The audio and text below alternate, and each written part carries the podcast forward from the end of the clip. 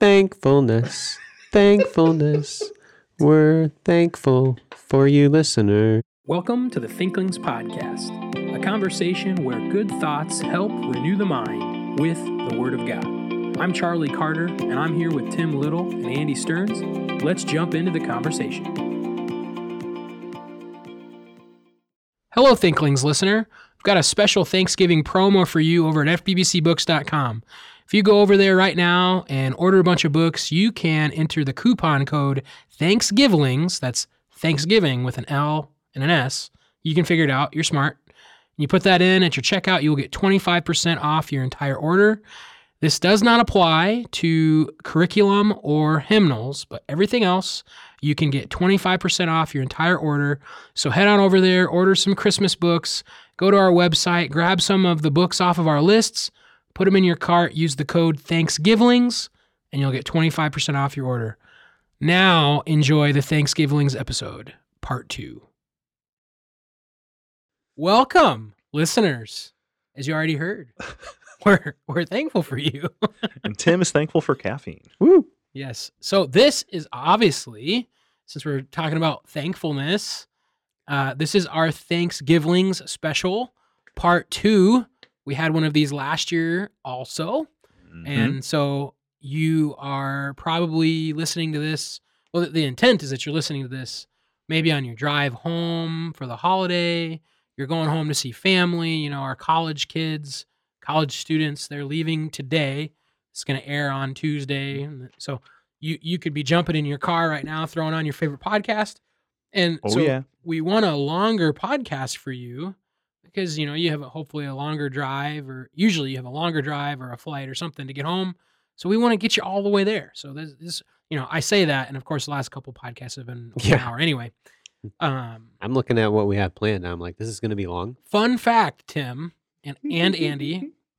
So the most listened to episode we've ever produced ooh, was the thanksgivings episode from a year ago. That's right, that's right. It has by far the most plays, and there's a stat called consumption, like percentage of episode listened to, and it is like the highest consumption of episode we've had. This is episode 58 of all 58 episodes.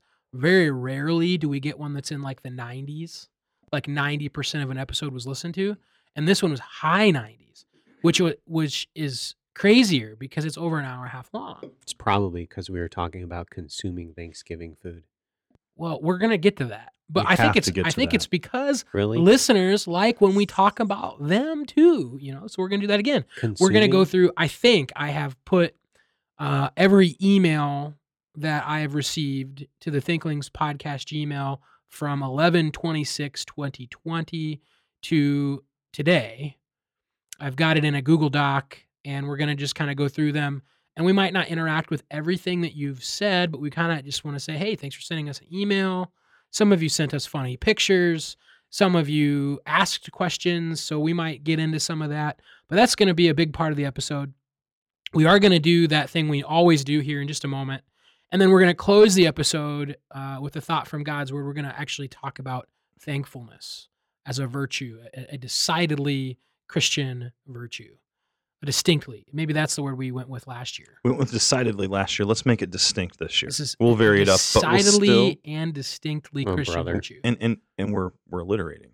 So just that's important. So We're alliterating. Thanksgiving's 2022, we need a third Yep. D. Yeah, listener, you can help us out and send To us a third D. You have one year. Have one year to do it. That's Okay, right. So, with that being said, we have some Thinklings business to tend to. Books and business. Let's talk about some books. Does anyone want to go first? I'll go first. Tim will go first. So, uh, and Charlie said I should mention a book I'm working on. My wife and I have been working on what? I'm just excited. I'm excited too. I'm holding my hands up. They can't see that. I'm working on chapter 10 right now. Well, I'm working on it. My wife and I are working on it. Song of Songs for Singles uh, by Tim and Angela Little. So I don't. of Songs for Charlie. Woo. Helping you out, brother. um, the uh, the uh, idea of the book, a lot of people Maybe I don't should buy it and ask if any other single girls who've bought it would like to go to a coffee shop and read it with me. You are horrendous. That would kind of defeat the purpose, wouldn't it? Probably. Okay. So a lot of people see Song of Songs as a book that's intended to be written or was written to uh, married couples because the content is about intimacy. Um, but actually, through my study of the song, I've I've realized I believe the primary audience is actually the daughters of Jerusalem, the um, single ladies. Uh, and so it's a, a book that's written to single ladies and teaching them about intimacy, love, marriage, and um, and so that's the primary audience. And there's an exhortation also to men there. And you've actually gotten little sprinkles of this book through the podcast, my my series on Lady Wisdom, the identity of Lady Wisdom, finding Lady Wisdom, becoming Lady Wisdom is is kind of some of the that's some of the academic fruit of um of that's in, in in this book as well. But in the book we're kind of working through is just uh, the introduction. I'm just kind of arguing that the book is written. There is a message to singles, and then in verses five through eleven, uh, song Song of Songs one five through eleven, we talk about beauty and how there's flaws in beauty and image insecurities.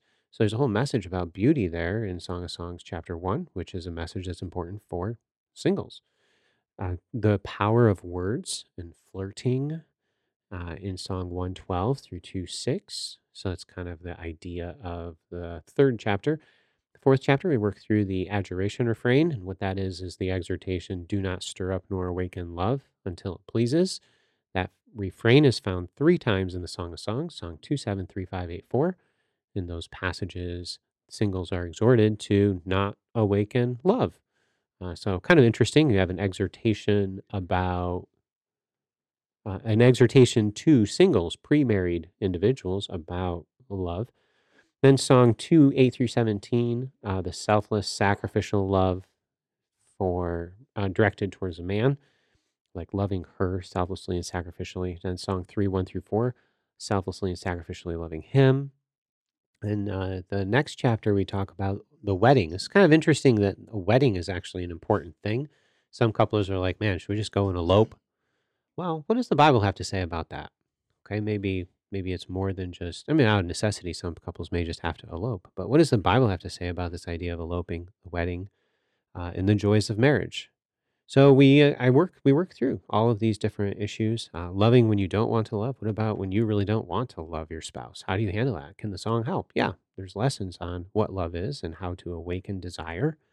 So it's an exhortation, don't awaken desire. But then there's the exhortation, well, when you're married, sometimes you need to awaken desire. How do you go about doing that? Well, the song has instruction on that, Song 5 2 to 6 3. And we have the exclusive desire in Song 6 4 to 7 10. So there's this exclusivity of the marriage covenant between a man and a woman.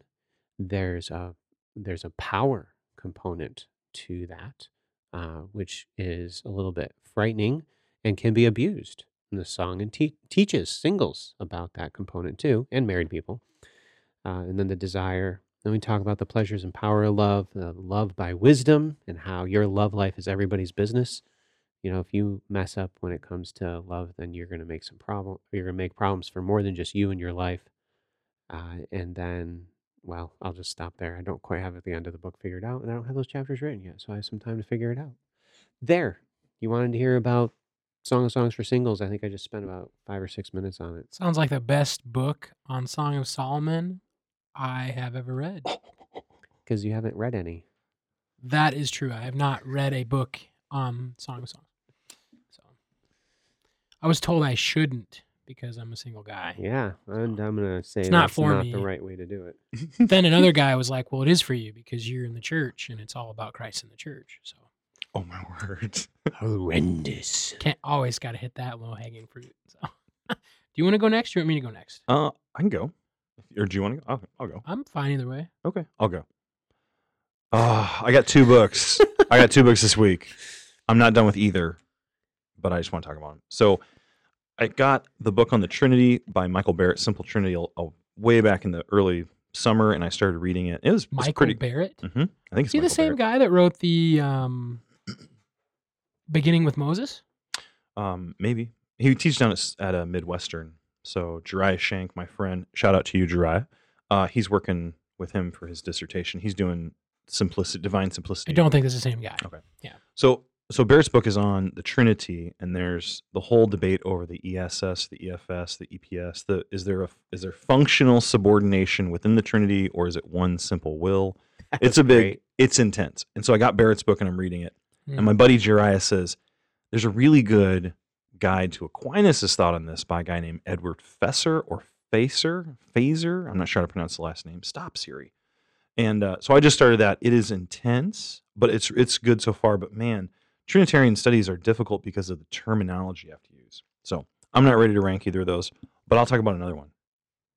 I am listening through the second Wingfeather book, and it is so wonderful. I love this book. Every day when I'm making my breakfast and coffee in the morning, I listen to Wingfeather. Friend of the podcast, Andrew Peterson. That's right. And it's really good. And I can't talk about it because I'll give too many things away. But I keep texting Tim and Charlie, and I'm like, and I'll say something in the book, and Tim's like, I love this. Would you say like I'm like a little kid the other day or something? Like, a little toddler discovering butterflies for the first time and just in wonder and awe of their beauty or It is whatever. it is a lot like that because we've we've read through the whole thing, and so we know what he's about to encounter.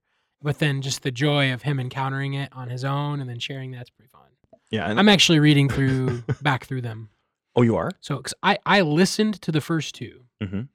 Um, as I gallivanted across uh, the United States with uh, Sawyer Gogarty last spring, Mm. and uh, famously listened to the uh, climatic conclusion of book one in a blizzard in Yellowstone. And so you know I'll never Oh, that would be forget, cool. never Yeah, forget the ending of for real. the first Wingfeather book because we're I didn't think we were gonna make it out of there. Like it was like roads are closing, like it's like a flash blizzard, and you know those roads aren't always you're on the sides of mountains. You know, it's like I'm in a Chevy Impala that's you know 15 years old and could die at any time, and quite literally there's bison on the road. One of them decides to ram you off the road. Like we we we had like a 30 minute standstill in a blizzard on one of these roads because there's a a Mhm. herd of buffalo or bi- Oh, I think yeah. bison. I don't. There's one of them is the right word, and the other one's not the right word. Whether it's buffalo or bison, I think it's bison. But Rob and I went to Yellowstone on our honeymoon, and we had like two of those as we're going around the park. You just sit there and you can't do anything. you can't do anything. You're done. you just sit there. if if one of them decides to, there it would not have taken much to slide the car off the road at that point because it's Mm. covered in ice and sleet. And uh, but anyway, that's so all that to say. Well, that wouldn't have been that bad. Just nudge them a little bit, and they would have been falling over, maybe on they your would car. yeah. So we should just bump them. Yeah, I think the park says has something to say about bumping the bison. Um, Why don't you try that next time? uh, Let us we know how it goes. this spring. Kleos, we call it the Kleos tour, by the way. oh, It's, excellent. if you remember that conversation with Boyd, you know, Kleos is the Mhm. term for glory, and the Actually, yeah, that would be the Arete tour if it was the excellent one. But- yeah. So I yeah. Anyway, Oh, that's cool. let's. Well, so th- the point of that was Mhm. I listened to Wingfeather one and two, and then I was so captivated by what was happening. I borrowed the third and fourth books, and and read them, and so I got to the. You, you will get to the end of book four, and I I don't know if there's a lot of series of books that I finished and then right away you want to read them right Mhm. right over again. The only series of books that that has happened for Narnia. Okay. Yep. Lord of the Rings. Yep. And uh, Wingfeather. Throw Wingfeather in Mhm. there because as soon as I got done, I was like, I got to read these again. It was so good. And then uh, Harry Potter. Okay. Yeah. And uh, I mean, Harry Potter, not as just like the sheer volume of Harry Potter kind of scares you away from doing it again.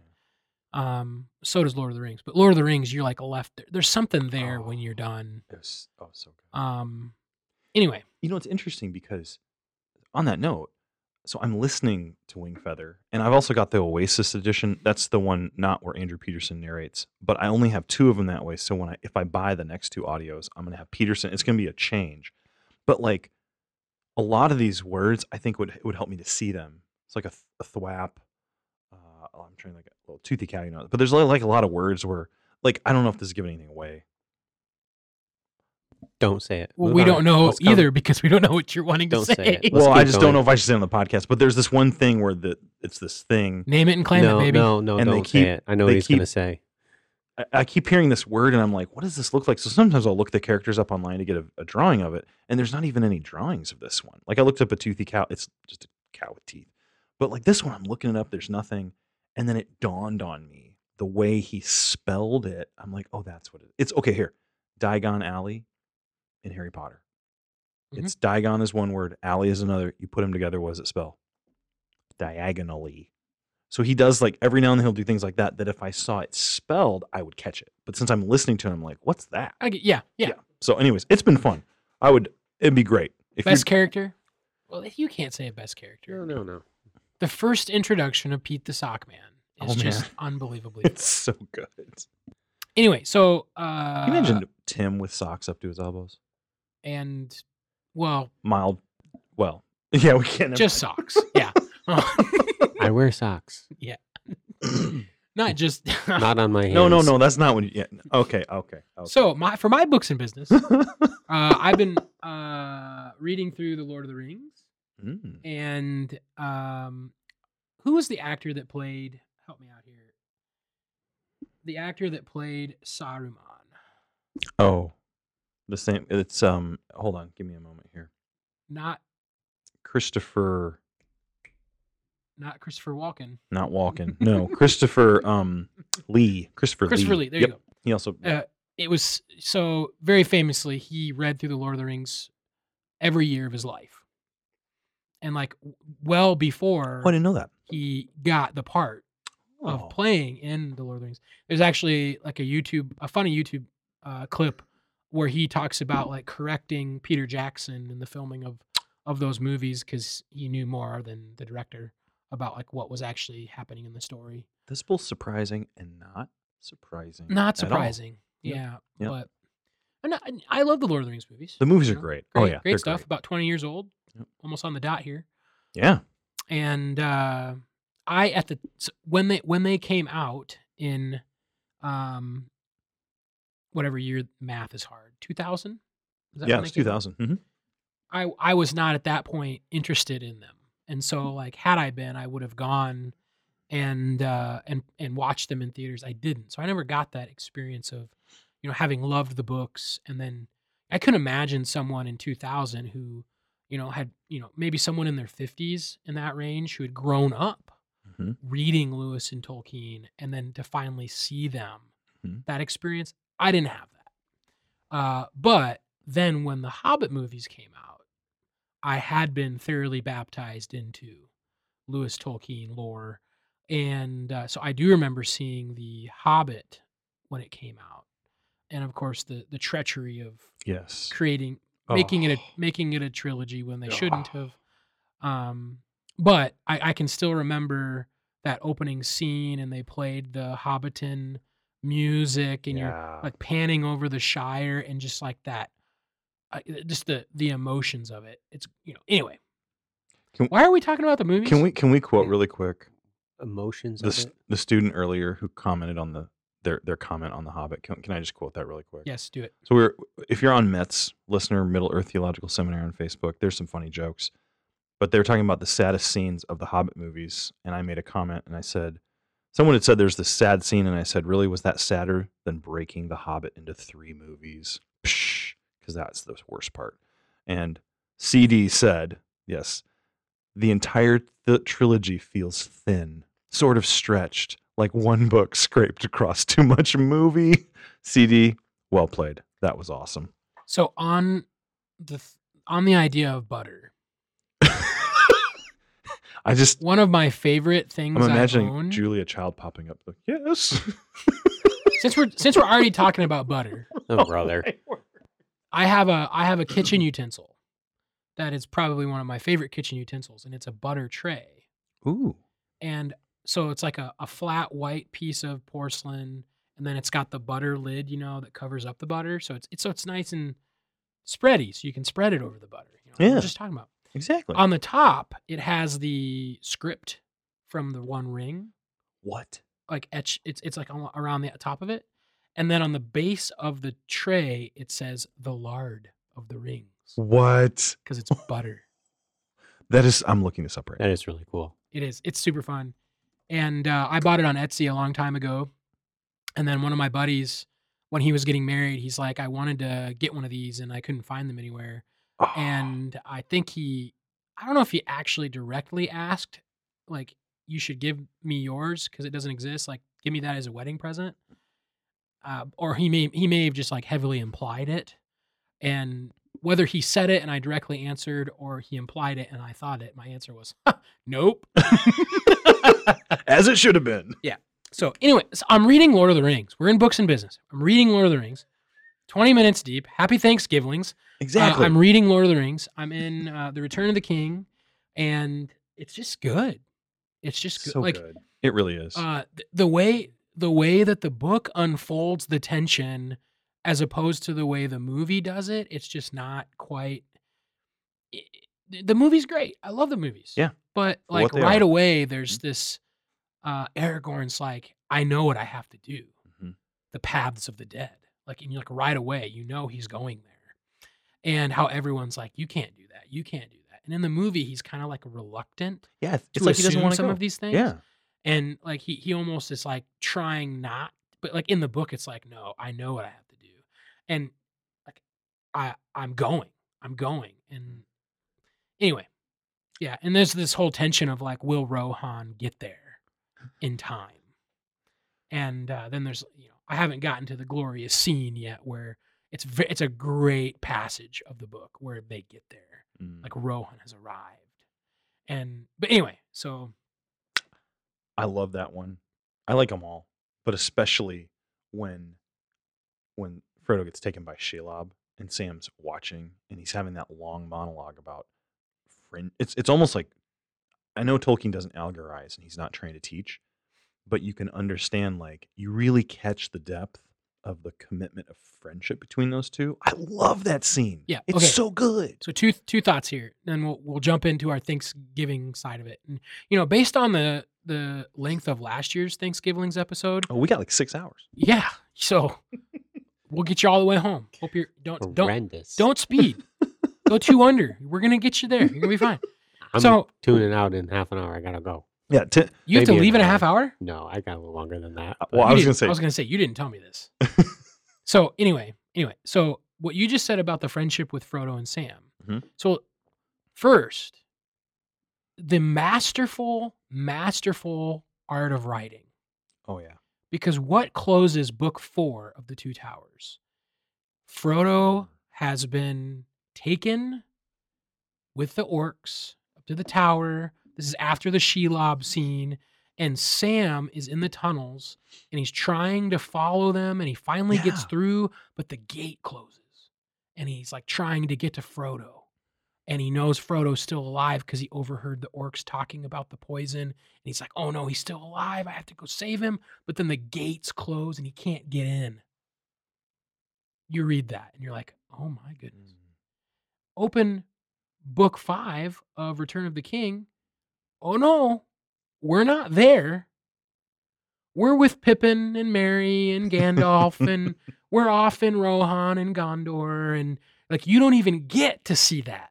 Like so, like imagine you're reading that as it can, like, and you're like, man, I really want to find out what happens to Frodo, and then you start the book, and you don't know. You like you're burning, to, and like we're all spoiled because half of the people that read Lord of the Rings today watch the movies 1st Mhm. and you already know you've already got it imagined for you. Mhm. But go back to before that was there, and you're like, what happens to Frodo?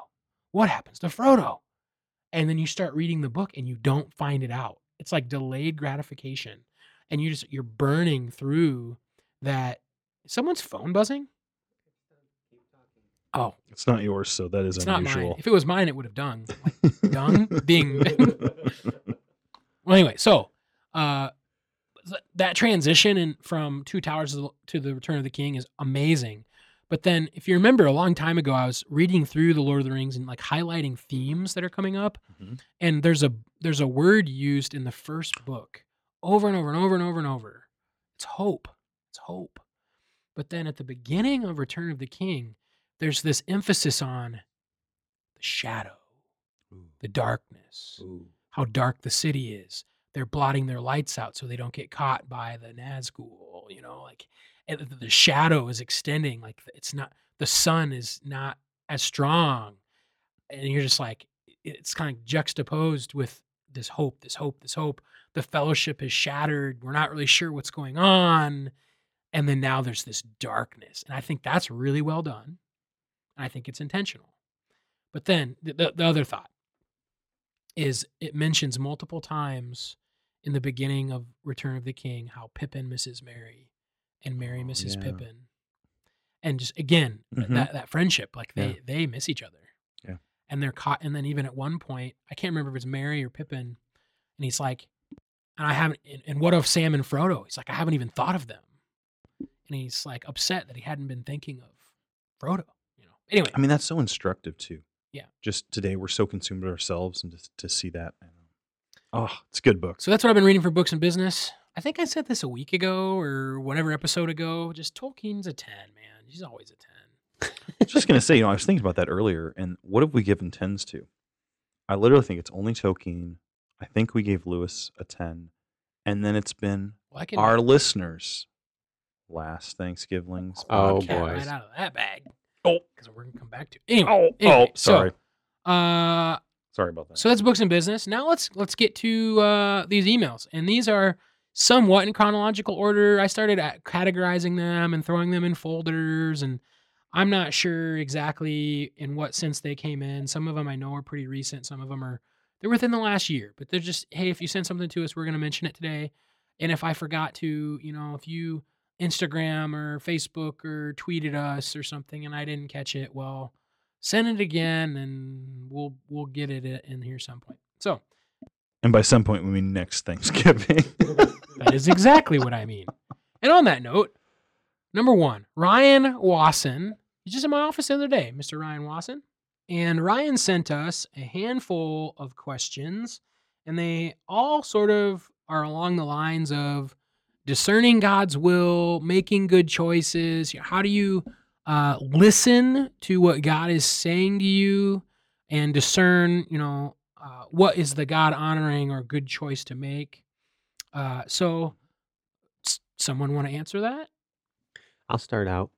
There's a book that kind of helped me a while ago, written by Bruce Waltke, uh, Finding God's Will, a Pagan Notion. I don't know if I've ever recommended it on the podcast or not, but um, he basically said a lot of people look at finding God's will uh, much like the pagans of old sought to know what the gods wanted them to do. They they uh, play the Bible roulette and flip the thing open and stick their finger down on a verse and say, "Oh, that's what I'm supposed to do." It's very uh, similar to how the ancients would spill the guts of the goat in a kettle and then move the intestines around and say, "The God wants us, the gods want us to do blah blah blah." And uh, the Bible does not paint that kind of a picture as far as knowing God's will in your life, whether that's in the big decisions or the little decisions. In fact, the Bible, I think even Carter's going to talk a little bit about this next season, discerning God's will, um, as far as like a discipleship process. Uh, the mature believer, I would, I would even contend, it's part of learning. Well, what do I do even when the Bible doesn't give me a clear command on this or that? And I, I like to take students to Proverbs chapter 2, and that you need to really go after it. You need to search for wisdom. You need to desire it. And you need to completely, that's why the fear of the Lord is the beginning of it all.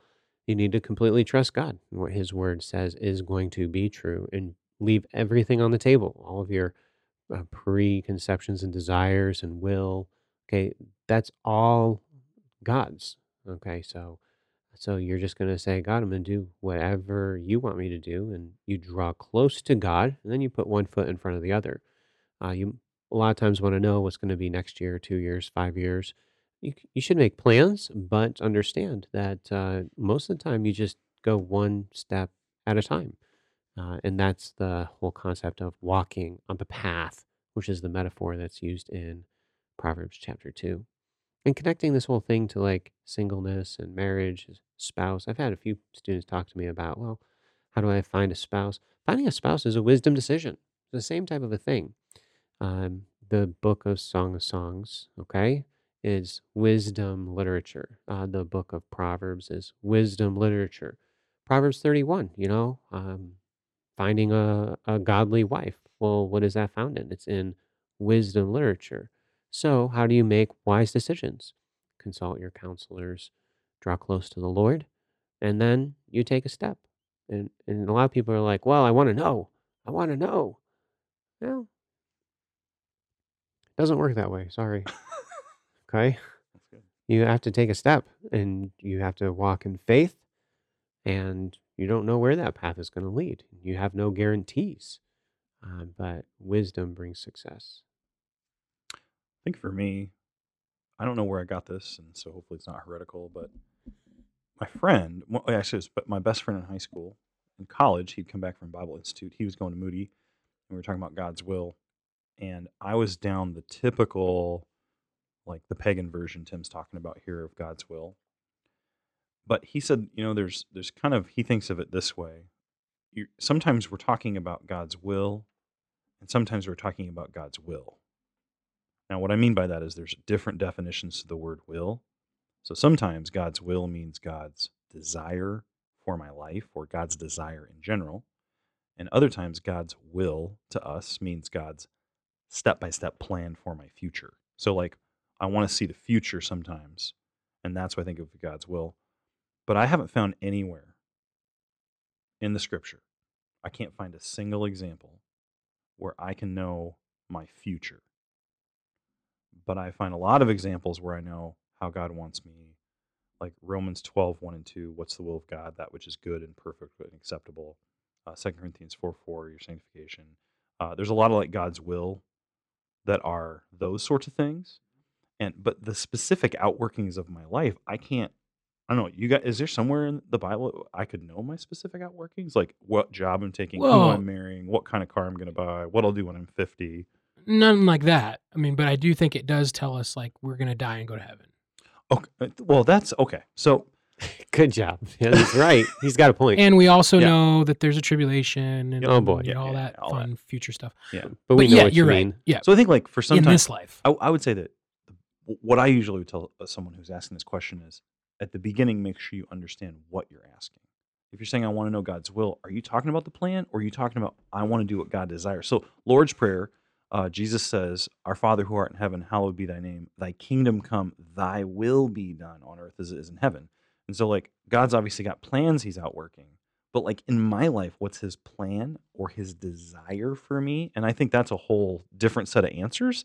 So you ask a bad question, you get wrong answers. Yeah, I'd actually. So you said you got to know what question you're asking. You said that Mhm. right, And then what will means. and I'll and I'll add to that. To know what you're asking is to know why you're asking. Oh, good. Oh, well played. So like you you Mhm. could be, and I think a lot of times people do want to know their future, and usually it's in this context of the future that I wanted isn't happening. Yeah. So why isn't it happening? Well, what what is God doing? And so there's this lack of met expectations, and that's just like a ball of desires within. And that's where my encouragement with God's will is always look at why you're pursuing the things you're pursuing, and uh, you know starting there is very helpful. It's but it's also almost impossible to start there because you know we don't just naturally understand all of our motives but we see our motives lived out in what we do and what we say the ways we think uh, our emotions our attitudes how those sway we can see well if you feel upset well why am i upset? Well there's probably something you didn't want to happen that has just happened. You know my dad always used to quip you know when a child is screaming they're always either tired or hungry or they're just dirty rotten sinners you know. But that works too you know the three options hungry tired or depraved. Um but anyway i think that answers the question. I think i think we've adequately tossed that around. Okay so back to the master list here. Two people. Uh first okay yeah and we do want to say we'll do what we did last year. Ryan wasson 10 on the thinkling's goodness scale. Okay uh, Daniel McCoy and Cole Glanzer both reached out to me through different means, asking about is there a place where we can find the books that you've recommended in one place? And to that, I responded by making a place where they could find. Yeah. It's it's a great podcast. Be- better than Domino's, tell you that much. They're horrible customer service. Um, Let's keep going. No we don't need the story. anyway, and sometimes you're very disappointed that you've eaten that pizza. Um, anyway, so they both asked for that book list. going. And it's on the website. And if you weren't aware of this, you can go and find all of season two, actually season one as well, and then last summer's episodes. So season three is not there yet. It will be, you know, maybe over Christmas break. We'll compile them all and add another page up there. But right now, you can go. There's a tab on the top of the website, thinklingspodcast.com. The tab is "Need Books?" Question mark exclamation point. Yeah. And so there are lots of book opportunities there on our scale. So you can scroll all the way down. Oh, here's the tens, here's the nines, here's the eights.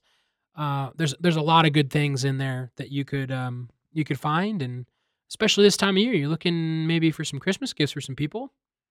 Uh, I actually, you know, I- think my mom listens to this, and I doubt my brother knows what podcasts are. But um, anyway, they're probably going to get books for Christmas, and uh, they're probably going to get books off of that list for Christmas. So, anyway, always a good option. Yeah. Always a good option. and you know where you can get those books? FBBCBooks.com. Sometimes, maybe not all the time, but anyway. Most of the time, but But so Daniel McCoy, Cole Glanzer, we're thankful for you. Thank you for sending that in. It prompted me to update our website in a good way. And so uh maybe Andy, would you like to put Dan on the Thinklings Yeah. Goodness scale? And Tim, would you Oh, take yeah. Cole? Yeah, so for Dan, I mean, I remember we were serving at Bass Lake Camp together. They were on the team, and I was a speaker. I sh- eh, good memories of that. Good memories of that. And now, man, good question, Dan. I'm gonna give you. I'm gonna put you as a ten on the Thinklings Goodness scale, Dano. Cole, I'm really sorry that you got stuck with me, but I'll put you as a 10 on the good thinkling's goodness scale. Yes. Okay, moving on. Do any of you know how to pronounce this next name? Do you know this person? April Haig or Hag? She's at Hag? uh, Anchor Baptist Church. Okay, because I, think didn't know it's how to. Haig. I I'm think. always a little hypersensitive to mispronouncing someone's name. Yeah, Sam and and so April. I have never met April. You have. Mhm. She wrote in. I'll just go back in the the history books here to when Charlie mentioned the Book of Three, that the was such a, Chronicles of Prydain, and Tim and Andy are just over here cackling like little witches. And uh, wouldn't you know, we got multiple people oh yeah. that wrote in and are like, "Oh yeah, those are great books. We love those." And um, April actually mentioned, I think it was April who mentioned that she stumbled upon them because she was trying to amass Newbery winners, which the Newbery Award is a great award for children's literature. And the Oh. final book of the series of the Chronicles of Prydain won a Newbery Award in the year it came out. So it's actually renowned literature for children literature. So I wasn't crazy. No, I didn't think it was crazy. I think it was I mean, just it was recommended to me. the so- book. The book title was so funny because I thought the book of three must be the third book, but it was the first book, and I think the whole thing was just funny. But then I did feel bad listening to it because I, I, it sounded like I didn't. But, But- no, I, I want to. But April and other of our listeners have proven you both wrong. That's right. That's I didn't right. feel bad at all. You rarely do. Anyway, so April, uh, thank you for listening. Thank you for backing me up on your appreciation with the Chronicles of Prydain. It was such a crazy episode. Like I couldn't understand what he was saying. Yeah, I I, was You- so confused. You were so gone. top, It top- was awesome. top five moments of that season. Okay, right so there. April, you are a 10 on the Thinkling's Goodness scale. Uh, moving on, a frequent flyer here. We've got Jill Blunk. And uh, I think th- uh, this kind of wraps in with both of y'all over here. So she wrote in, ask she, she's she's emailed in multiple times. Jill, we love you. I ran into her in the bookstore like a month Mhm. ago. And one of the emails she sent in, she was asking about a book, The Envy of Eve, which talks about contentment. And so, Andy, Yeah, so I actually so on her recommend or on her question, I bought the book. I bought the and I started reading it. So I will I'm going to give an assessment of the book, but it's a limited assessment. So I'm doing I did the series on contentment. I think I got one more episode coming and now I might even have one more in the spring. I'm, I'm thinking about maybe maybe next summer. But what uh, Melissa Kruger, who wrote The Envy of Eve, is writing, she's talking about um, when you're not content, then one of the resultant sins is envy. And so she looks at various areas in life where you can be envious. And then she talks about how to be content in those areas. So I have only looked into it at the skim overview level. I started. I think I've gotten maybe through the first chapter and a half, which is interesting. I've never read a book written to ladies as a dude, uh, but I have spoken at a ladies' retreat, so it's probably good that I'm you know doing this. Um, but everything I read was I thought good. It had an interesting tone I had I wasn't used to, but I liked it so far. So I would say I would give a low key recommendation of it, not having read it very very carefully to recommend it. But it seems like a really great, like basically, what does envy look like and where does it appear in my world and then how can contentment be a solution to it i thought it looked like a very promising book Sure. Well, as always, uh, Jill, you're a 10 on the Thinkling's Goodness scale. You're so thank you for thank you for all of your recommendations you've sent in. She's given us some suggestions for episodes in the past too, and that's been helpful. So, yeah, n- moving on. I, I don't have a number, but Tim Daney, Daney, right? Yes. oh yeah hey danny and he has emailed in when we when we were when I was going through the books that are like all the hermeneutics books. He emailed in with some questions on preaching Christ in the Old Testament, and admittedly, that is just not a you know easy subject to just jump into. And so we we've sent some answers his way of kind of our thoughts and um, you know just in some you know we we always try to maintain authorial intent to the best of our ability and we do that within the confines of context.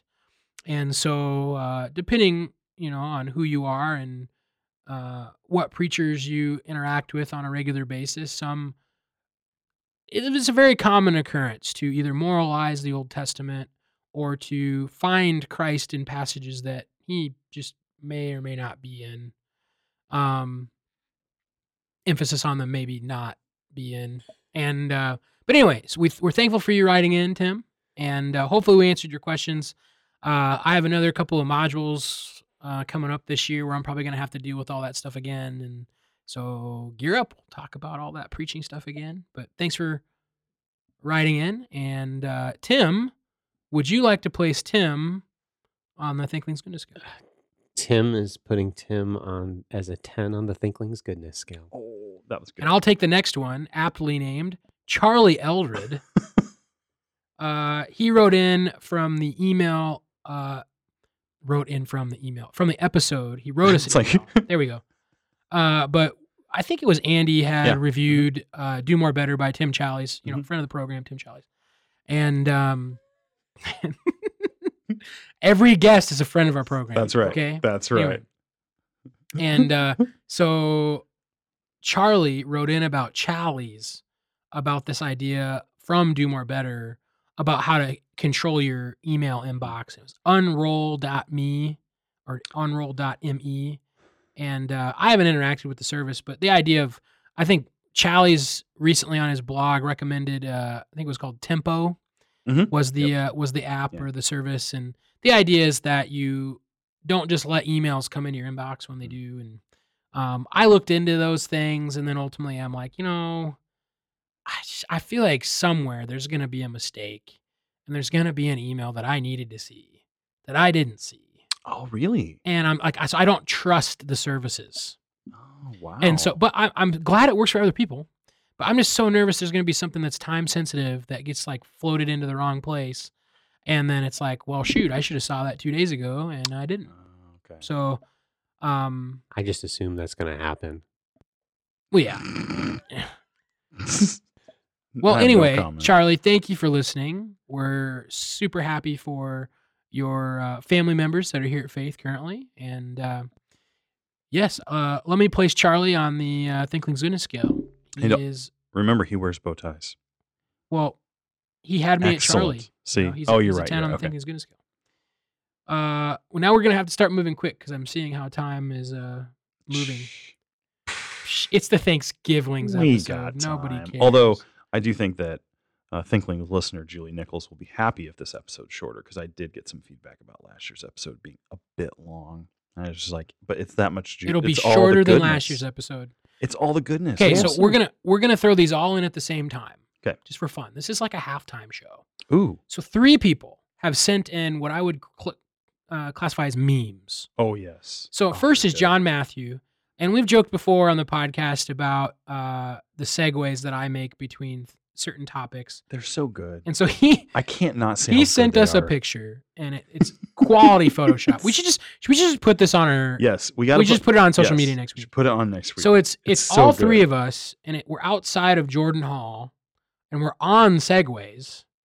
Tim is wearing what I would describe as traditional Jewish garb. he looks like he's on the way to the synagogue. Yep, and Andy's Andy's over there with the pot of coffee, and I'm over there with something in my hand. I don't know what it is, but I've got my arm up, and then there's the the speech bubble. How's that for a segue? We're all riding segways around Faith So Campus, so that that's super fun. John, thanks for sending that in. Thanks for listening. And then we'll we'll scroll down. There's another one that was actually sent in by none other than Oh Andy's my mom. Man, she is so active on this thing. And so she did not like when we had Dr. Oh. Newman as a guest and I just like cut off the episode and, you know, left you hanging for the next week. She wasn't the only one. yeah, man, that was probably if we had to rank the times our listeners got the most upset. I think that's at the top or near the top. We we had a handful of emails Yeah. on the subject. But uh, I was I regret nothing. Anyway, We should all three of these have to go. On so she media. she sent a picture of Dr. Newman making a hand motion in a class, but then from his hand, and it looks like Caleb Acree is, the head there, and it's like the blue lightning of Emperor Emperor Palpatine coming out of his hands and like attacking Caleb. yes. And so she sent she she sent that uh as an attachment in an email. That was hilarious. So thank you, Mrs. Stearns. That's wonderful. And so you're gonna put her on the Thinkling's Goodness scale. I will give you uh John Matthew, uh, Tim. And then there's John, one you're more. a 10 on the Thinkling's goodness scale. Well, I was gonna do the last early? picture first, and then we're all gonna do it the same time. Uh, so we already got. So would you? Would you put your mom on the Thinkling's Goodness Sure. M- My mom for taking my meme and sending it back to me because she's mad at me, and you. Oh, you made that. I made that. oh no, and the the, story's much better if she made it. yeah no well and yeah, but I will I will put her as a. You 10. stole your mom's meme. Oh my word! Thank. That's like. re- This Yes. is like getting really complicated. Yes, I stole Anyway. mom's meme. Mom, you're a ten as always. So on then the Thinkling's goodness. The scale. last picture is And- Ben Flink. And I think that there actually have been a, a couple other pictures that have been sent to us. I couldn't find them in the email inbox. So, but this one's hilarious. I don't think I saw this one. I I forwarded saw it to you a while ago. So it's Or I let me let me describe the picture to you. It was a while So ago. good. So there's three wolves, okay? And the wolf on the left and the wolf on the right are like making expressions of laughter. And then the one in the middle is like squinty eyed and like not smiling at all. And the caption says, when the Thinklings do something horrendous. And then it's got Mr. Stearns and Mr. Carter on the, the outside ones that are laughing, and then Dr. Little on the middle one. Oh, that is so good. We have to put we have to post these on Facebook. Oh, that's so. Yeah, I think this three. one was on Facebook at some point, but let's post it again because it is. Man, yeah, that's it's good. it's very funny. It makes me laugh. So okay, Ben, uh, you are a ten on the Thinkling's goodness scale it makes because me of smile. this meme.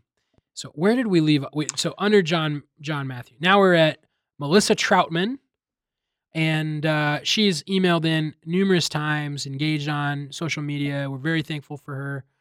A published author, mind you. for real. and uh, she got connected with the podcast through the Dobsons, who uh, Naomi Oh, was a yeah, student and recommended. And I'm not sure if it was one of the Dobson sisters or can't Mhm. remember. Caitlin, I think Caitlin's the other sister. They went to another Bible school. That's okay. That's fine. Yeah. But Naomi, she went to faith, and so I think she found the goodness of the Thinklings podcast and shared it with her other friends.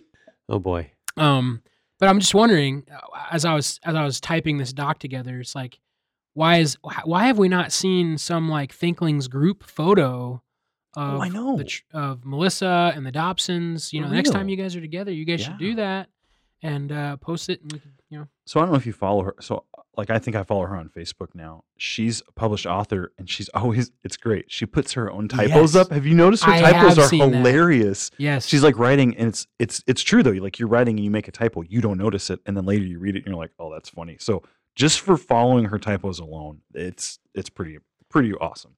And Melissa was also in the Prydain army with me. That's right. so yeah. uh, another of the of those who knew the You know, goodness of the Chronicles. I feel like this is getting misrepresented. I don't think Tim and I were against it. Were we? We just I thought was it was a funny name. confused. yeah, I It was hilarious. I It think was. this is misrepresentation. But since we are okay with reader response, historians tell the stories, and Oh my!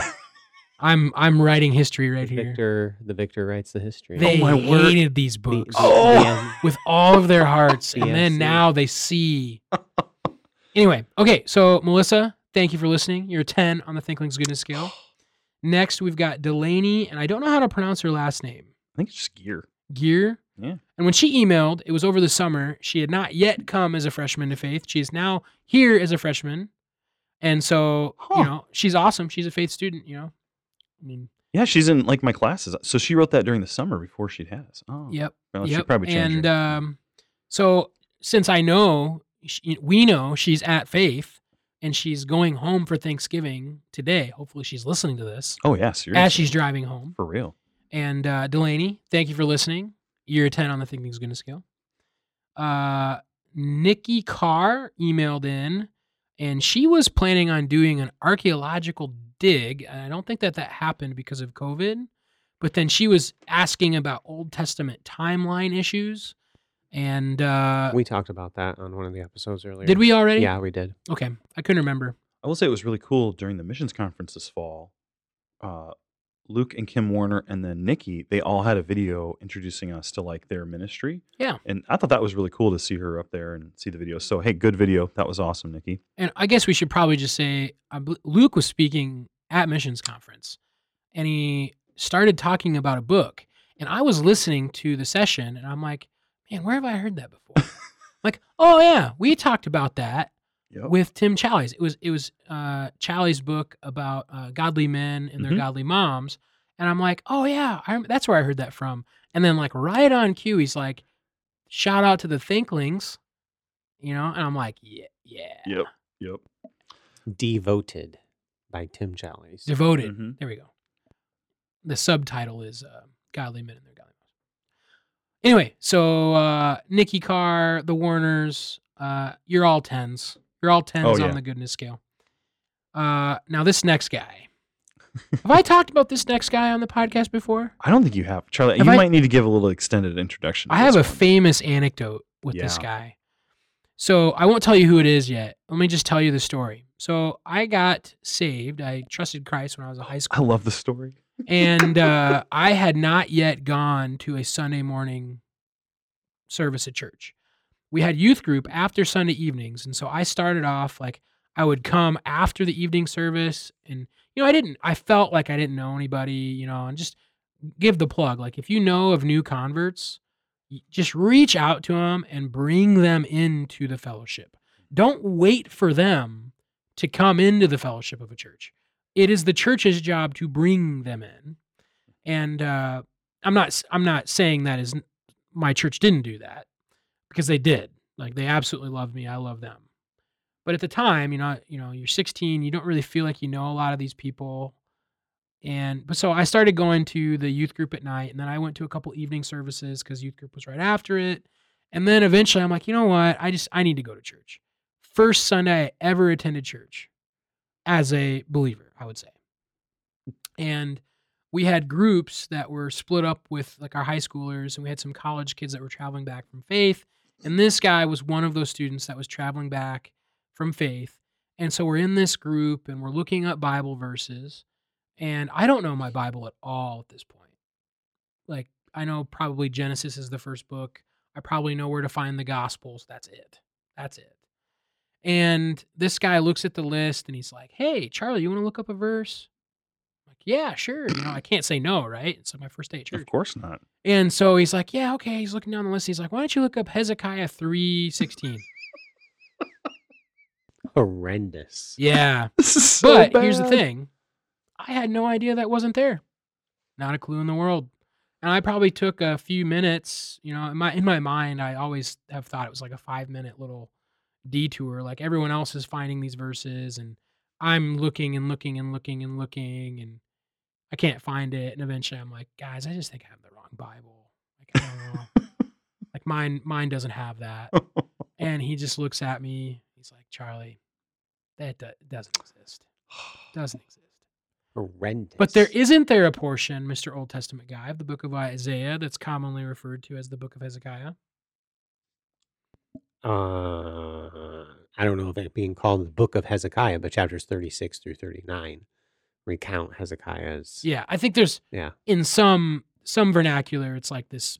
Anyway, Yeah, I'm not familiar with that, but I could see that being the case. but now I would turn to the book of Isaiah if I was asked that question. Boom. Anyway, So like when I got my job at Fairway in high school, they would like haze the new guys, and so they make you go shake the salad dressings to keep them, you know, not from not separating, and they make you take a bucket of water and dump it in the drain of the drinking fountain to like fill the drinking fountain. I mean, you haze new workers. This guy's essentially hazing a new believer. yeah. So what? Fast Who forward- all people fast forward to when he moved to his new church, which he's currently pastoring, and I think it was a week or two before he moved, and I was filling pulpit at that church, and I I don't think the church did this, but I encouraged his congregation when Greg Gosnell, Pastor Greg, shows up two weeks from now, and you guys have this moving day, you're gonna help them move into the parsonage.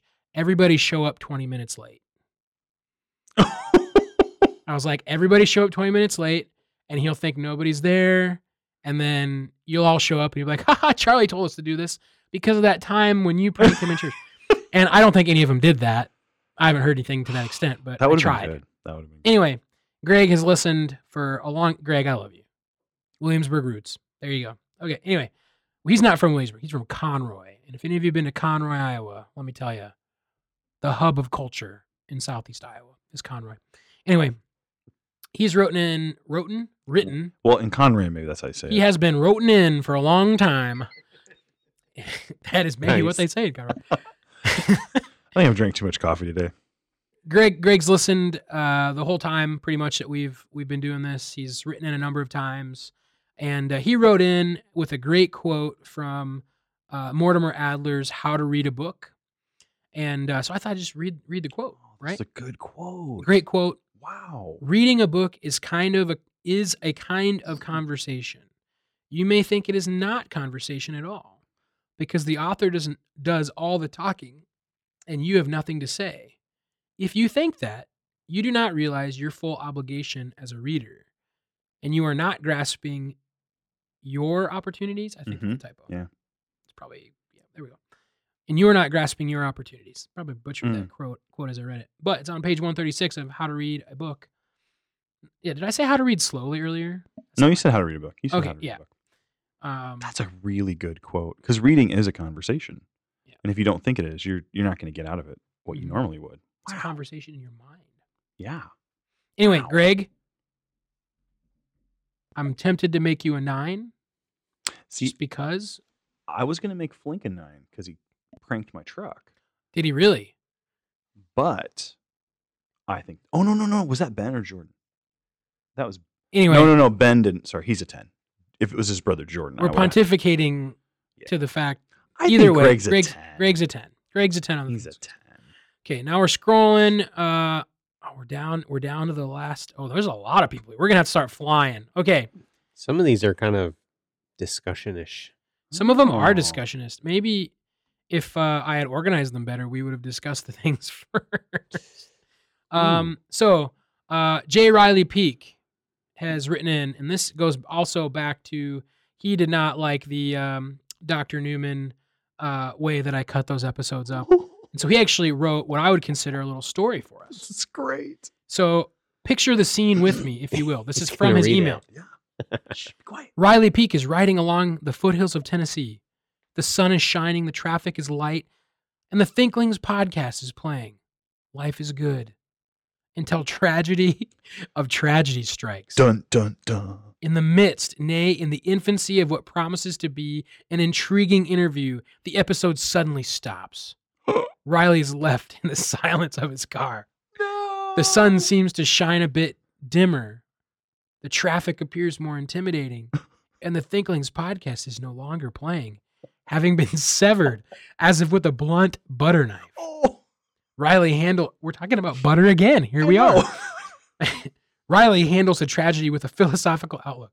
He muses upon the anguish and the de- deprivation and finds only one word to sum up his grief.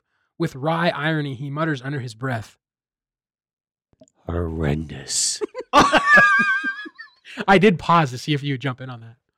I Right. could tell you were waiting. Yeah. Riley, that was so good. It was. that was a good bit of horrendous. creative writing. It was good. and yet there was a hidden, well, not so hidden meaning. For Yes. the ending, you get a ten, Yes. Riley, on the Thinkling's goodness scale. Yeah. So now that we are kind of like we are getting a little pressed for time, we're getting near to that hour mark. We're probably not going to be able to like give a full discussion of some of these things. Oh, some of these are really good. Yeah. So we'll just have to come back to them. Yeah, we can We'll come have to back. come back to them. But let's mention everyone.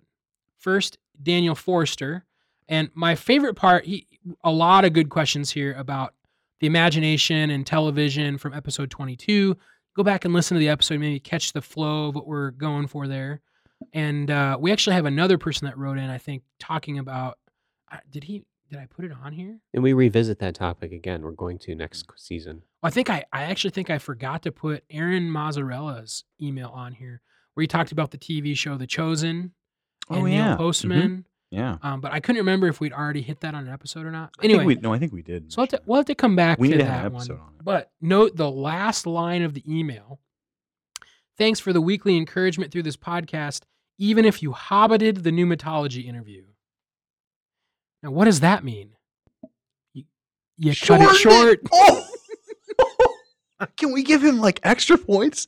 Oh, well, that was good. We can't give extra points. Yeah, we it only goes as We high can as give- ten. that's that's worth that's worth a ten. Oh, that's worth a ten. He bows to no man, shall we say? Oh. oh, that was so good. Wow. the delayed the delayed recognition by Tim. That was the biggest. That was a great. Okay, we're on Mm. to almost the last page, which in other words is the second to last page. Ashley Day. I do not know. It's not To Ashley. actually die. This is not the college student. I don't Oh think. no, never mind that. Okay, never mind. So I think I asked Ashley Dye, Oh, the college student. Oh yeah, you sent this email, and she was like, "No, I didn't." I think it's someone else. Um, Thanks, Ashley, for writing in. You have a great question here. but I I Oh, yeah. No, have I don't think I've met her, but yes, thank you for writing in, and it- about Oh. the role of women in the church and women pastoring and things like that. Tim's got a finger up. This there's a this is something that I think we need to think through a little bit more.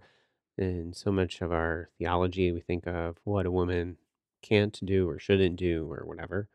And instead, you know, what is the order of creation? You know, a biblical theology of femininity is actually something that has come up in a few of my classes. And uh, so she brings up like, w- can women teach children and not teenagers? Why is that the case? So on and so forth. And these are good questions. Yeah, Um, but the role of woman, what is a biblical theology of femininity um, about? And so it's something maybe we could visit in an episode in the future. Yeah. So for the time being, Ashley, ten on the Thinkling's goodness scale. Boom. Boom. Moving on, Joel Lovall really enjoyed episode 35 where we talked about making of an atheist. Mm. And uh, so, Joel, thanks for listening in. We're thankful for you. You're ten on the Thinkling's goodness scale, man. I was about to say the Mm. same thing. Moving on, Rachel Hefka. Uh, she wrote in talking. We, we talked about how sometimes like kids program material isn't always theologically as sound as you might give it credit for, and we we actually e- emailed some answers to those questions. Uh, but what I thought was really inter- interesting about this was look at the title. Hi, and she named all three of us, but hi, Doctor Little, Mister Stearns, and Charlie. Yep. Wow. And I, th- I just, you know, I think that's the the remnants of my former days in student life, where hmm I was very much so known as Charlie, Charlie, not Mr. yeah. Carter, Mr. Charlie. Professor Carter. Yeah. And so I do tell my students today that I will only make them call me Mister if they're being punished. Um. Anyway, So, I so when she started listening to the podcast, I think it was like early summer because I was doing summer school and she was cleaning at the school, and I think she literally binged all of them in like four days. The I think her Lord. head exploded. So that was pretty impressive that she survived. which in one on one side we're very thankful for, on the other side maybe that's not the best way to consume the content. She's, but she said she couldn't. she couldn't stop. She's like, "This is too good." So like, I don't know. A lot of good thoughts and good Although- conversation and good books. I like the typo on podcast there. The Thinklings Podcats. That's so awesome. I don't know if that was me oh, copying Oh, it could- over or if it was actually in the email. Well, between either one of you, that was that was pretty funny. Just- Podcast. I'm thinking that sounds like a meme, but we should no. I was No. about, I was about to say something really dumb. Anyway, Terman, get on that. moving on. Rachel is a ten on 10. the Thinkling's goodness Yeah. scale. and we got Rebecca Franklin, and we have to we do have to come back to this one. This Yeah, is this a one. really good thought. Oh yeah. talking about the ordering of desires. Just, uh, I just love nestled into this email. For does not Sir Roger Scruton write that the bottom line of beauty is that which is fitting, appropriate? And so, yeah, we had to come back to this, but wanted to, you know, this is tried to catch them all. Yeah, Lewis talks about that in his experiment to criti- in criticism, actually about. Well, anyway, okay. Yeah, we got to come back to that. Thoughts on Rebecca on the uh, Thinkling's goodness scale? Rightly ordered loves includes both what is good and in the right measure. Mm, good stuff there. Rebecca's definitely a 10 on the Thinkling's goodness scale. I would I would say if I had to count them, like if I was if I was gambling, it's like I'll give you uh it's like an over under proposition, like a normal bet. Over under, let's say nine and a half. Students, current students, current college students at Faith who have read a book authored by Scruton, you'd take the under on that, correct? Does that mean like half? le- less likely? it's like less than 10 have read a book by Roger Scruton. Oh, yeah. Probably. Yeah. Okay. Yeah. I didn't understand what you're saying. Yes, I would say definitely say Yeah, that. So in in That's pretty impressive. in rarefied air here, mm-hmm. as someone who has read Sir Roger Scruton, as she says. Hey, a freebie for you, listener. If you're interested in Scruton on beauty, he has like a one-hour documentary interview. Really? Yeah, on YouTube. You can just watch it. it. It's the first introduction I had to Scruton, and then I got his book and started reading. And I haven't read. I also read. Started to read his book on conservatism. But that YouTube video, well, it's like a PBS special on YouTube. It's it's worth your time. Okay. He's got a five minute PragerU video, too. That's just kind of like a Did you- splash. Tim, did you put Rebecca on the Thinkling's Goodness scale? I did. Ten. 10? Okay. Now we are officially on to the, The last, page. Do you do you guys either of you know this next person? I don't know how to say her last name. I'm just I'm sensitive to pronouncing names Just- correctly. I'm gonna say Sally Boguer. Beaucaire, Yeah, like it's French, maybe. French name. Beaucaire hmm. Tove. Ooh, there you go. Beaucaire is a Hebrew word for morning. Boker Tov. So maybe it's like that, Beaucaire. There we go. Yeah. So maybe you have a very Hebrew name, Sally. Ooh, we'll have to It's find a out. G, not a K. Yeah. Well, uh, on on Middle Earth Theological Society, you see all these memes about whether it's GIF or GIF. So I got this waiting. Like legitimately, they're so good. Okay, but let's not do that right now. Well, okay, okay. Sally wrote on Bible study method. She just she actually I should have just copied Hey, and pasted. wasn't she at the ladies' retreat? And then she, I think she emailed me. I think yeah. the sense of it was like kind of like a thank you, but like, can Mhm. I want to use this? Can you send me some of the points of this? Mhm. Um, but uh, yeah, so good stuff there, and we're we're thankful for the ladies from the Women's Renew Conference that have uh, plugged in to the podcast. And so if that's you, thanks for listening. And uh, we get some pretty shameless plugs from Sandy Capon up there. Oh, and. Uh, thankful for Sandy, and uh, yeah, so Sally, You're ten. ten on the thing is good. Ten on the thing looks good. Snail. Next one here. This is pretty funny. Daniel Wirtz Oh. wrote in, and there was a uh, an episode where we were using we, we were making puns about the word for like F O U R, and as we were doing that, Stearns Yeah. had strung some of these together, Oh. and it was forget and forgive and forbearing, and Dan was just a little upset that we were making a pun about four, and you only did three of them. I know. I know. Just wanted to point out some disappointment in Professor Stearns' pun tirade. Ah, It, was about the number four, and he only rattled off, th- he bolded it, three puns. He's livid. Andy. Well, I'll tell you what, Dan. If you had forewarned me, I would have been okay. Did that just redeem myself, Dan? Come on, come on. how about we move forward? Oh, uh, Daniel, Oh, we need two more. Dan is definitely a 10 on the he won't forget this one. So our next person. hopefully. Never mind. I'm done. Our I'm next done. person is Jared Laux. I just I we just stopped at three again. It's beautiful. We beautiful. did. Leave it there. no no, but my forewarn was adding to my previous three, So then so that got me up to four. Now you just started it it I s- again. move forward. He won't forget. It's not happening. But I'm saying I said forget, forgive, forbear, and I just so said forlorn. forewarn, and so I'm not. Oh, okay, we're getting there. Anyway, Getting we're, there. You count them up, Dan. We'll talk about it next Thanksgiving. Anyway, um, Or not. Jared Laux, great to see you at a at the missions conference. at Yeah. JRC. I'm still drinking his Proving he left. Mm. That stuff Is we that had the stuff other you day. yesterday. Yeah, That's it's good it's still pretty good. that wired me, dude. That was Yeah, because you don't drink coffee that was as much caffeine. I don't. Yeah. Um, but anyway, Jared has emailed in, messaged us multiple times. Thankful for the show. We're thankful for you. Um, keep listening. Looking forward to seeing you next time you're on campus. The final, He's a ten. I should have said the final four, but it's now we're only at three. Yeah. yeah. Oh, thank you. He is a 10 he's a ten. on the Thinkling's Yep. goodness scale. You know, he's an artist.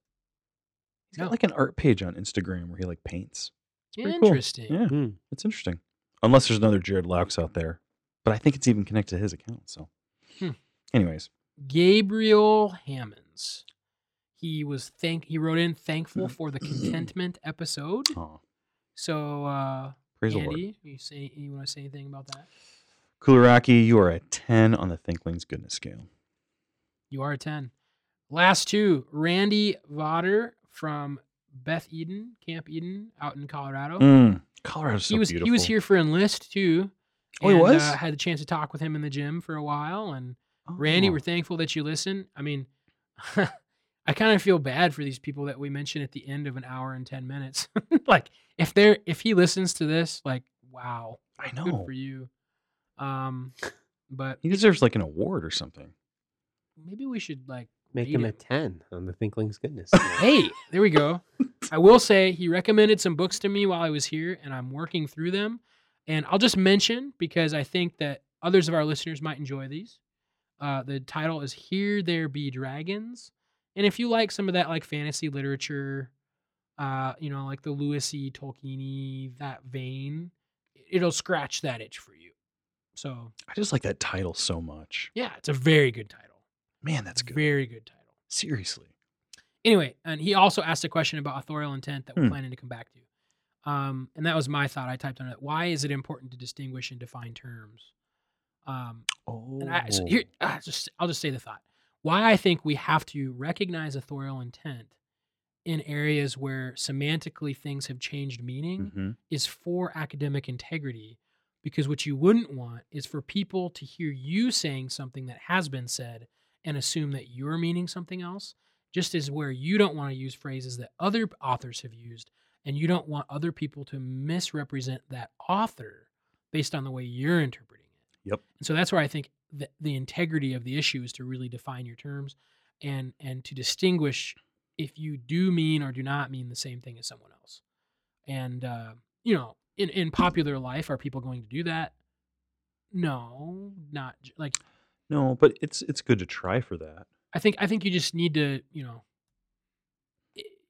you want to avoid confusion. Yeah. You know, and there, there's other areas where it's just like flippant and Yep. you know it doesn't matter. You know, areas of entertainment, you you know, puns or metaphors where you're building off of broken meanings. But um, anyway, I would even think like, I don't think I need to be the authorial intent police all the time.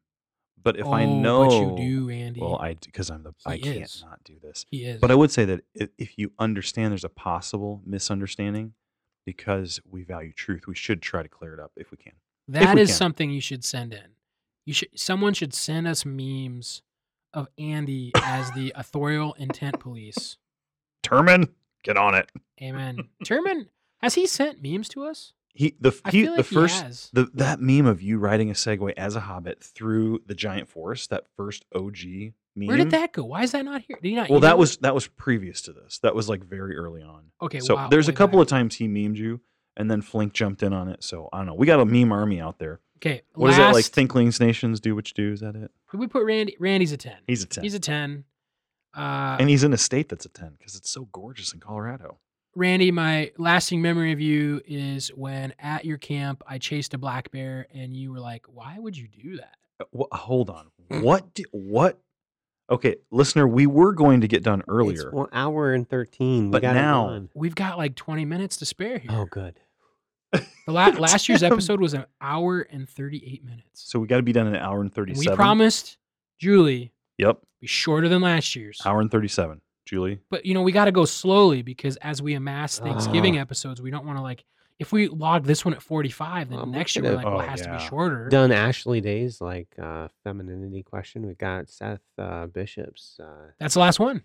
bish- uh, singleness thing here, and never Seth- mind. Let's hear your story about getting. Well, no, chased that was it. Bear. I no, I didn't no. get chased by a bear. No. I, Oh, that you chased the bear. I I turned the tables. Sounds and- My, you. how the turntables. Exactly. Volta office. the show that Hold on. Okay, so set it up. Why in the world would you see a bat, black bear and chase it? Was it a baby? No, That's it's just it's in the mountains of Colorado, and just a black bear kind of just strolled through, and I was not alone. Mm-hmm.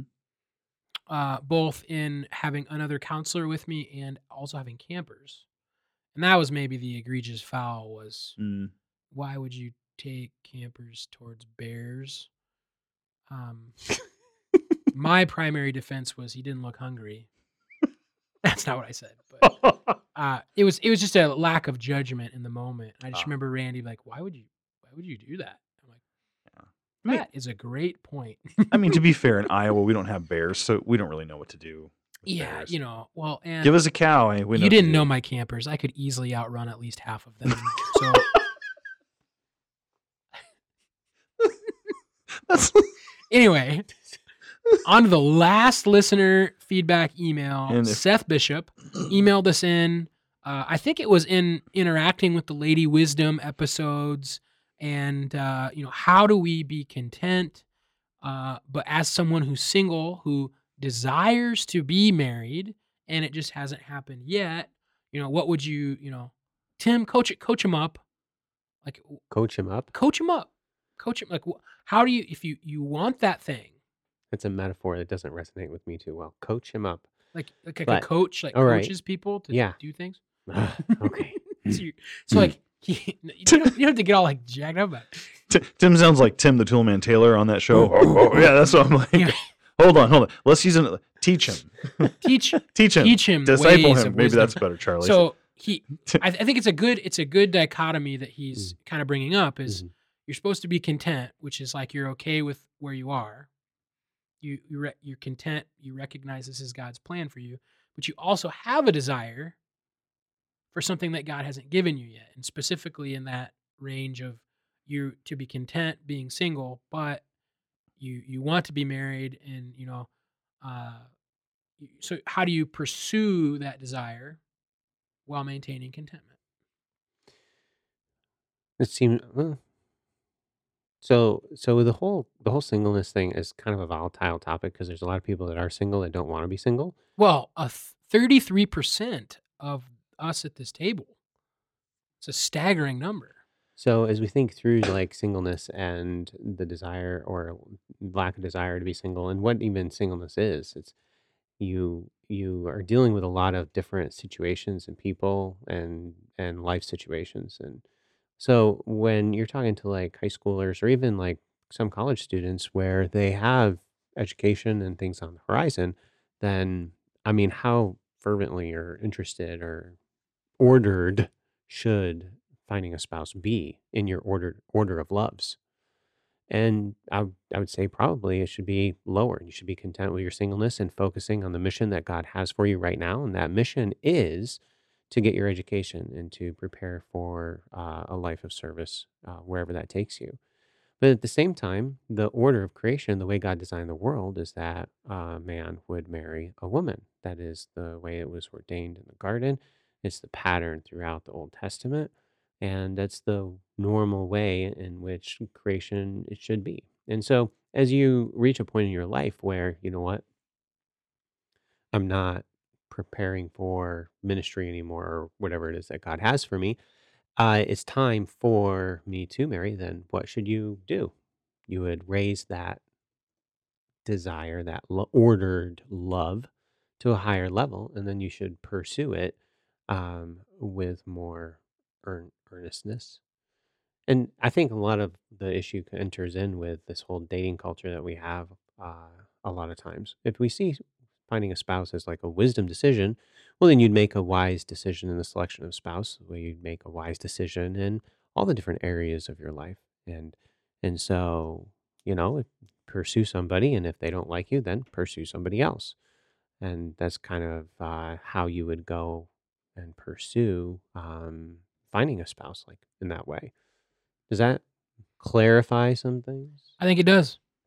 Yeah, and you know, interesting interesting topic that has been brought up before is that I think we would all recognize that there's I'm not sure what the right word for it is. I don't think it's an emphasis.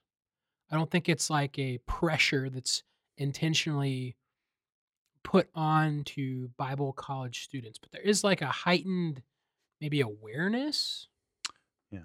of this idea of dating and marriage and that sort of thing at our Bible college. Yes. And I would assume it probably most of them.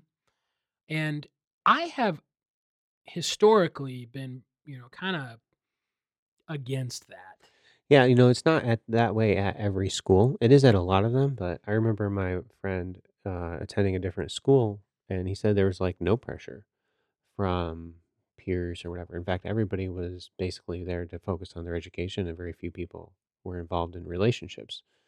And so I think that, especially when you're like a freshman or sophomore or in a specific situation where you're pursuing education and going to be doing so for a while, well, make the order your loves and your focus here needs to be your education. And as you near the end of your time at the institution, you should probably raise that as I, a love. I would even add to that though hearing, you know, the, just the the wisdom of the created order. Like the, typically this is how God has planned for people's lives to play out, which is to be married. I'm actually not that opposed to an emphasis. An emphasis mm-hmm. of Like, hey, you really should be thinking about mm-hmm. this yeah. As far as that's why because it didn't, a part of wisdom. It's one of the things I didn't like about that Eric Demeter book on uh, his, uh, marriage and singleness. the how- Chronicles of Narnia were out of order. that's right. That cover was so good, though. It was a Oh, good cover. oh. Very good cover. But the the whole idea that, you know, oh, marriage, oh, singleness. No, the order is marriage. That's what most people should expect. Now, I recognize I've got a lot of people, especially even a lot of young ladies, where you're like, well, nobody's asking me or whatever else. Uh, I, I'm I'm very sympathetic and I'm I'm wanting to be careful here. My audience is primarily young men. And a lot of young men think, oh, well, I'll just live life as a single. I'm like, no, that's not the order. Okay. The unless you're devoting your life to a life of service to the Lord, then you should marry and you should love and serve a spouse, children, and in your local church. That's God's plan for you. That's the order of creation. And if a girl says no, then ask a different one. Okay. Um, it's a wisdom decision. So that would be my advice to you. And that's the order of creation. Um, and if you're like, well, I think God really does, I, I have this gift that I'm supposed to be wholly devoted to the Lord and this gift of singles. Well, great. Then do that and turn off all of your media, shut off your YouTube account, disconnect from your Netflix and your Hulu and your blah, blah, blah, blah, blah. Delete all the apps and the games on your phone. Okay. You realize you're not devoted to God when you're involved with all that trash. All right. You're worldly and you're not really devoted to the Lord. Be devoted to the Lord and make your life a living sacrifice, completely devoted to Him. I think I've met two people that I I think are really were really gifted with this idea of real singleness. The one guy who's in Africa, and his whole life was just pouring into this uh, this uh, uh, orphanage and Bible college. And he was teaching and working on a PhD. I mean, the guy literally was going 16 hours a day, and he reminded me of the Apostle Paul. And I look at the guys in America, and I'm like, yeah, yeah, that's not you. Yep. So find a girl. I totally agree with you on the wholly devoted aspect there. I think that there's so much that if you really are devoting yourself to God, that you need to give up. And so to use that as an excuse when you're not giving all those things up, I would agree. But I, I think you're being sensitive. I, I appreciate your answer there, Tim. All right, listener, let's talk about thankfulness again. This is our Thanksgivings episode. And so last year we talked about Thanksgiving or thankfulness being a decidedly Christian virtue. What was our D word this time, Charlie? Distinctly, distinctly Christian virtue. Yeah. And I think I got a good example of that. I'm also going to tie it in with my contentment stuff. So I just quick scan of the Bible. Where else do we see the word thankfulness? And so we see the term give thanks in 1 Thessalonians 5:18. And so I was just looking at this, but it's it's cool. It's it's a good final thought Paul's giving at the end of his book. So the the the sentence or the he starts like a machine gun, bop bop bop of commands or exhortations in 16. So I'm just going to read for a bit, and then I'm going to go back and I just want to talk about the thankful one, but I'll I'll read about eight or so verses. Verse 16, Paul says this. He says, "Rejoice always, pray without ceasing, give thanks." In all circumstances, for this is the will of God in Christ Jesus for you. Now he goes on to say, Don't quench the spirit, don't despise prophecies, test everything, hold fast to what is good, abstain from every form of evil. And then he has his final comments there. So I just want to point out that in he gives like three main he gives three exhortations in one sentence here, and he says, These are the will of God for you. So he says, Rejoice always. Now consider what it means to rejoice. Again, I would say joy and excitement are not the same thing, but excitement often attends to joy. Um, happiness is not always exactly the same as joy. You can be in a bad situation and rejoice. Do you know how I know that? The Bible commands you to here. It says you can rejoice always, even when everything's difficult. Now, why is that possible? It's because my jo- rejoicing is not based on my external circumstances, just like my contentment is not based on my external circumstances. It's based on my internal relationship with the sovereign God of the universe. Verse 17 says to pray without ceasing. Now, I think you've probably heard this before, but it doesn't mean you have to pray 24 hours a day, seven days a week. You can't like, you have to like talk to people while you're praying. But what it, the, the idea is that you're constantly praying. Now, it's good to have time set aside for prayer each day. The discipline of daily prayer will do much for your soul. In fact, when the disciples asked Jesus how to pray in the Lord's Prayer, the idea is that when you pray, pray this, you know, give us this day our daily bread, there's this idea of it's a daily activity that's normative. But I think also here, Paul is saying like it's those momentary prayers in between situations or something bad happens and you offer up a prayer right then. You don't wait for your time of prayer only. You're praying regularly. But then verse 18 says this give thanks in all circumstances. So thankfulness also is not based on my external circumstances only. How can Paul say give thanks in all circumstances? Uh, this is a man who went through a lot of horrible, bad, painful situations. And here he's saying, be thankful in all circumstances. This is not like a rich guy who's had a cushy life who's saying, be thankful, who's kind of out of touch.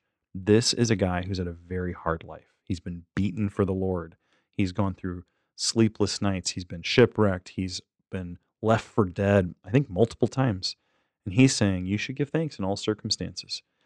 And I think as a believer, you can, because I'm not thankful because my circumstances are the way I want them. I'm thankful because the God of those circumstances knows me, loves me, and sent his son to die for me you know what? This rejoicing, this praying, this being thankful, it's the will of God for you, Christian.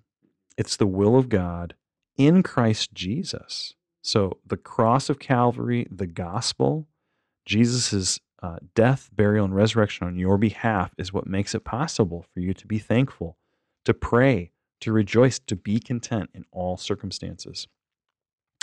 Many of us are going to go and spend time with family in the next couple of days, and we're going to eat some awesome food. We haven't even talked about the food yet.